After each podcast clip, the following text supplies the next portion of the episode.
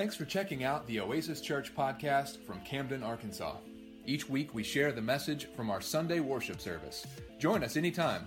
More information at CamdenOasisChurch.com.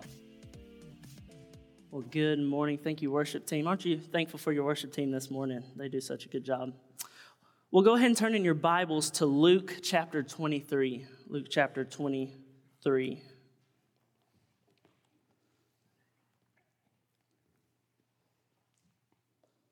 Luke chapter 23, we'll begin reading in verse 33.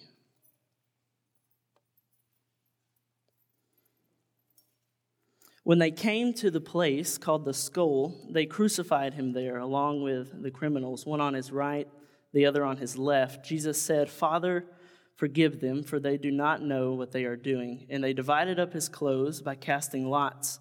The people stood watching, and the rulers even sneered at him. They said, He saved others, let him save himself if he is God's Messiah, the chosen one. The soldiers also came up and mocked him. They offered him wine vinegar and said, If you are king of the Jews, save yourself. There was a written notice above him which read, This is the king of the Jews. Verse 39 One of the criminals who hung there hurled insults at him. Aren't you the Messiah?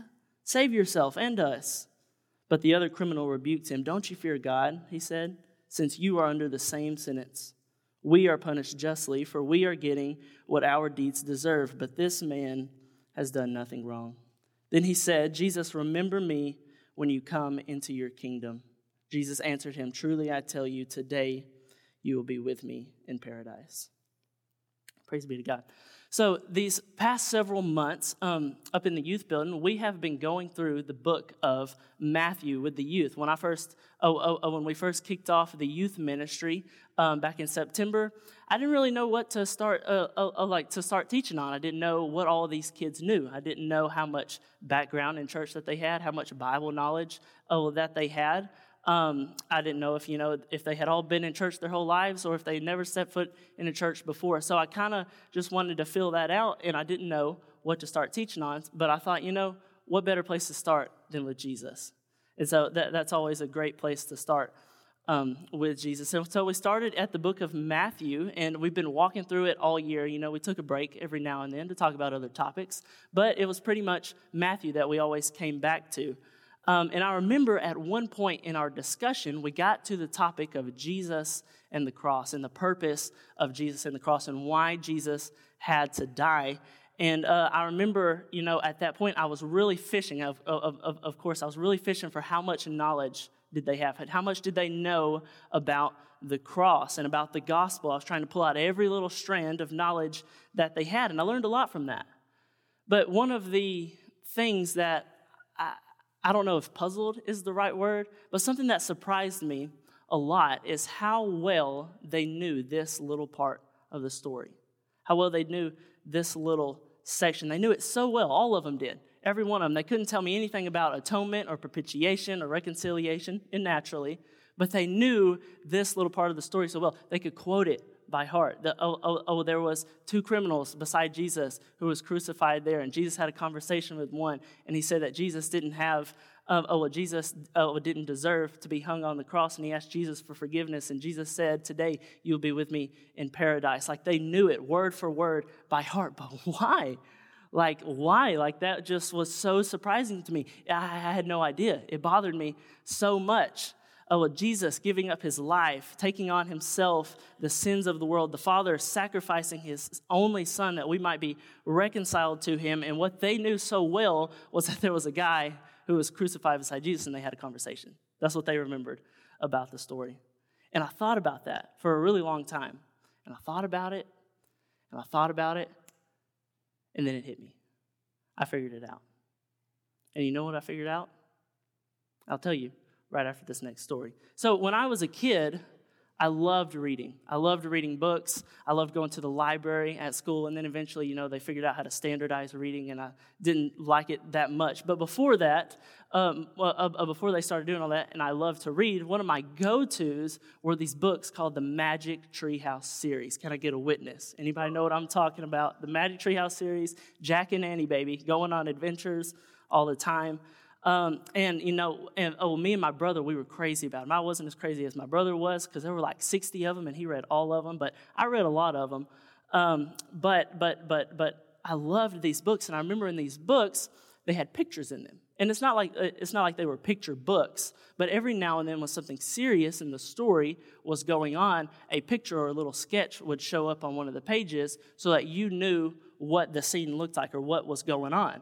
And so I remember when I was reading these books, I couldn't wait to get to a page that had a picture on it because the once I got to the picture, I would just stare at this picture. And I would just think about everything that had happened up until that point from the last picture to this picture in the context of the new picture, right? And so that way it made it easier to play the story in my head, oh, oh like a movie, kind of, because that's what we do with novels or stories, just naturally, um, because that's what we're always doing. And that's exactly uh, uh, uh, uh, is what happens with any kind of image. Uh, images help us see things and remember things better and understand concepts better. That's why babies have picture books. That's why art is so beautiful because our minds love to attach an image to a concept. I think that's why I like movies so much because a good movie can really make you feel something. And that's exactly what's happening with this thief on the cross. It wasn't that my youth didn't know or understand the purpose of the cross. It wasn't that they didn't know the purpose of what was actually happening in these scriptures, but somewhere along the way, they had heard the story and they had heard the message of the gospel, and they connected this story to it. They had connected the concept to the picture. And, and together, they had remembered that, the, uh, this image in their heads. What a beautiful story this is. The very first conversion the very first salvation by way of the cross was gifted to one of the most unlikely candidates. We see this man and Jesus uh, having a conversation. And what's so interesting about this little conversation that they have is it contains every single step for attaining eternal life. The entire message and effect of the gospel is shown here in these three statements by a thief on the cross. So I want to talk to you for a few minutes this morning on the famous last words of a criminal. The famous last words of a criminal. I heard one time that at the end of the day, there are only two people on earth people who like jelly and people who like jam. No, I'm kidding. The only two people on earth at the end of the day are saved sinners and there are lost sinners. And I really agreed with that for a really long time, but I'm not so sure that I'm a huge fan of it anymore because it doesn't carry the idea of forgiveness. And I really think it should. Because what truly happened on the cross that day is yes, we were saved from the penalty of sin, but that's only because of the forgiveness of every sin. There were two criminals who hung beside Jesus on that Good Friday, and the difference between the two is one rejected that forgiveness and the other received the forgiveness. One is a forever criminal, and the other is a former criminal. So, what makes these two men different? What makes one a forever criminal and the other a former criminal? Well, the answer is found in the last words that they both speak. They say the last words a man speaks is some of the most important words he'll ever say. If you remember the movie Citizen Kane, right? Then the movie, in, uh, the entire movie of Citizen Kane is about this journalist who is trying to figure out the meaning of the final words of this guy named Charles Foster Kane. Uh, it's actually known as one of the greatest movies of all time. I'm not so sure if I agree with that. But in this movie, the journalist uh, uh, finds out and he learns a lot about this guy, Charles Foster Kane. Um, but if he could really just figure out the meaning of the last words he ever spoke, maybe he could understand better where Mr. Kane's heart had always truly been his whole life. And so we see these two criminals on the cross beside Jesus, both accused of the same crime, both sentenced to the same death, but both were destined for two very different places, two very different destinies because of their final words. So let's take a look at the difference between a former criminal and a forever criminal. Well, first of all, a former criminal admits he is a sinner. He knows he's, he's done wrong. He knows he's deserving of punishment, and he knows he needs a Savior. Look again at verse 39. He said, One of the criminals who hung there hurled insults at him. Aren't you the Messiah? Save yourself and us. So this guy was not willing to admit that he was deserving of punishment. He thought that he should have been saved from the cross. But look at what this other guy says, verse 40. But the other criminal rebuked him. Don't you fear God, he said, since you are under the same sentence. We are punished justly, for we are getting what our deeds deserve. In the first difference, the former criminal knows he deserves the cross. You know, I think that's a big problem with the church today and a lot of Christians today. You know, I'm all down for loving people and showing mercy and living like Jesus. That's all great. But people cannot know that they are sinners. People cannot know that they need a Savior unless they know that they are sinners. They can't. You cannot know the extent of salvation unless you know the extent of sin. I think that's why we haven't seen another great awakening in a really long time because we're scared to call people sinners. We're too scared we're going to offend somebody. So, oh, oh, oh, somebody said, well, you know, all Christians want to do is just, you know, call me a sinner and all that. And yes, but the only the, but, but that's not the only part of the gospel. The gospel is yes, you need a savior, but there is one. But there is one. They always leave that part out. In 1741, Jonathan Edwards, maybe you've heard that name before, he was a famous evangelist back then. He preached one of the most famous sermons in the history of the church. Uh, they used to actually uh, will teach this sermon in seminaries. They don't really much anymore. I'm not sure why, but the reason this sermon was so popular is because it started the first Great Awakening. Actually, he preached it several times, and it started the first Great Awakening in America. And you want to know the title of this sermon? Sinners in the hands of an angry God.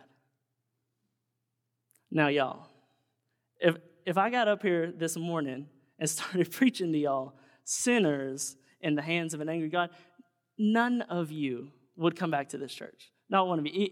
Even y'all who have been here for your whole life, you would not come back to this church. You'd say, them people at Oasis have gone completely crazy, cuckoo in the head. Please allow me to read you a small excerpt from one of the most effective sermons to ever be preached. I got to get my 1700s voice on. Your wickedness makes you as if you were heavy as lead to tend downwards with great weight and pressure towards hell. And if God should let you go, you would immediately sink and swiftly descend and plunge into the bottomless gulf. And your healthy constitution and all your care and prudence and all your righteousness would have no influence to uphold you and keep you out of hell. than a spider's web would have to stop a falling rock. Were it not for the sovereign pleasure of God, the earth would not bear you one moment for you are a burden to it. The creation groans with you. The creature is made subject to the bondage of your corruption, not willingly. The sun does not willingly shine upon you to give light to serve sin and Satan. The earth does not willingly yield her increase to satisfy your lust, nor is it willingly a stage for your wickedness to be acted upon. The air does not willingly serve you for breath to maintain the flame of life in your vitals while you spend your life in the service of God's enemies. Now that's preaching, y'all. Aren't you glad that's not the sermon you're getting here this morning? But who, because who talks like that anymore, right? Like nobody talks like that. And I'm not saying we should go around and rebuke people and call them sinners for that they serve sin and Satan, because that's probably not a good idea. You might uh, catch five fingers to the face. But when we forget the severity of our sin, we begin to make less of the cross. And a former criminal knows his need for a Savior. But look at the next difference between the former criminal and the forever criminal. One knows Jesus is undeserving of such a punishment, and the other doubts his legitimacy. The other one doubts his legitimacy. Look again at verse 41. He said, We are punished justly, for we are getting what our deeds deserve, but this man has done nothing wrong. Now, I'm not sure that this man knew the full extent of what he was saying. He probably just meant, well, Jesus hadn't done anything wrong recently to deserve crucifixion. And though that was correct, what he probably didn't know is that Jesus had done nothing wrong ever. In his entire life, Jesus was perfect and without sin because he had to be. That's the only way he could have been worthy to pay for our sins of the in the sins of the world is if he went to the cross as a spotless lamb being sacrificed on our behalf. When this man declared that Jesus had done nothing wrong, he was declaring that Jesus was the Messiah who didn't deserve the punishment that he was giving. But he willingly did it on our behalf. He didn't deserve to be whipped and beaten and mocked. He didn't deserve to carry his own cross down the road while people threw rocks at him and spit on him. He didn't deserve to have nails hammered into his hands. He didn't deserve to have nails hammered into his feet and then hoisted into the air to hang there for hours, not being able to breathe. He didn't deserve that. He didn't deserve to be totally and utterly separated from his father and sent to hell because that's where sin belongs, but he did it anyway. He did it anyway. The thief on the cross knew he needed a Savior, but he also knew and had faith that Jesus was that Savior. The difference between the two criminals on the cross is one realizes that Jesus really was the king he said he was. He really was the Son of God because who else would willingly do such a thing? And finally, in an act of faith, in the moment of his greatest need, feeling the weight of his sin, the former criminal turns to Jesus for his salvation. In verse 42, he said, Then he said, Jesus, remember me when you come into your kingdom. In other words, he said, Jesus is Lord. Other translations say, Remember me when you come with your kingly power. This man knew that Jesus was a king, and he said, I trust you with my eternal life. And Jesus speaks to him the very words I hope he says to all of us when our day comes Today you will be with me in paradise. The forever criminal and the former criminal both have very different final words on earth, and both have very different eternal destinies. But the Bible says that at the end of it all, when Christ has come back to get us and he establishes his new heaven and his new earth and he sits on the throne over creation, every knee will bow and every tongue will confess the exact same last words Jesus Christ is Lord. But for some, it will be too late at that point. The forever criminal will forever be a criminal. However, you still have the opportunity to profess those very same words of a former criminal. I have sinned. Jesus undeservingly took my punishment, and I trust him with my eternal life. Well, one of my favorite uh, songs is this hymn called There is a Fountain. And I've asked Margaret to um, lead us in singing it here in just a moment. But first, I want to share with you the story behind this song. Uh, in the 1700s, there was a man by the name of William Cowper. Maybe you've heard of him, maybe not. His father was a chaplain in England, uh, and his mother died when he was only six years old. And since his father was so caught up in his ministry work, he sent him off to boarding school to study law. And over the years, as he grew up, he developed extreme depression and anxiety. And when it came time to take his interview for the bar exam, he had a massive panic attack and couldn't continue. And because of this, Cowper was rejected from practicing law, and he just spiraled into even deeper depression. And while being cared for by a family friend, he was introduced to a man by the name of John Newton. Now, maybe you've heard of John Newton, maybe you haven't, but you're probably familiar with a little hymn that he wrote, uh, Amazing Grace. Yeah, that's the same guy. Now, so William Cowper and John Newton became very close friends. Uh, so good of friends that Cowper actually ended up living with Newton uh, for several years so that they could write hymns and poetry together. And uh, Newton actually began to disciple Cowper during this time and teach him about following Jesus and what it really means to follow Jesus. Well, as the years went on, Cowper still struggled with falling in and out of depression and even struggling with clinical uh, insanity, clinical insanity. And in between one of his waves of depression, he wrote the hymn, There is a fountain filled with blood, drawn from Emmanuel's veins. And sinners plunged beneath that flood lose all their guilty stains. Later in his life, his insanity became so severe that he attempted suicide on three different occasions. And he said, every single time, the words of that hymn that he wrote still rang in his ears the dying thief rejoiced to see that fountain in his day. And there may I, though vile as he, wash all my sins away. I think we remember this story in Luke so well because we can see ourselves in the thief who hung beside Jesus. The thief who was a sinner, who knew he deserved to be there on that cross, but because of his great love, Jesus washed all, washed all his sins away. But there weren't just two criminals on the cross that day, there were three. There was the forever criminal, the former criminal, and the faithful criminal. Jesus was made that faithful criminal for us in our place. Jesus became a criminal for you and for me, and he was that faithful criminal. And you know what his last words were? It is finished. Death is finished. The power of sin is finished. The work of salvation is finished. But the story doesn't end there because Sunday came. Amen. On Friday, he said, It is finished. But on Sunday, he said, It has begun. Love has begun. Life has begun. Peace has begun. Eternity has begun. Maybe you're here this morning and you can proclaim that you are a former criminal. Would you worship him today for that? Would you be reminded of that sin that he took for you? Would you thank him for that free gift that you did not deserve? Remind yourself of the sin that he took for you. Remind yourself of the pain and sacrifice that he went through for you. But maybe you're here this morning and you find yourself on the wrong side of the cross. I invite you to experience new life today.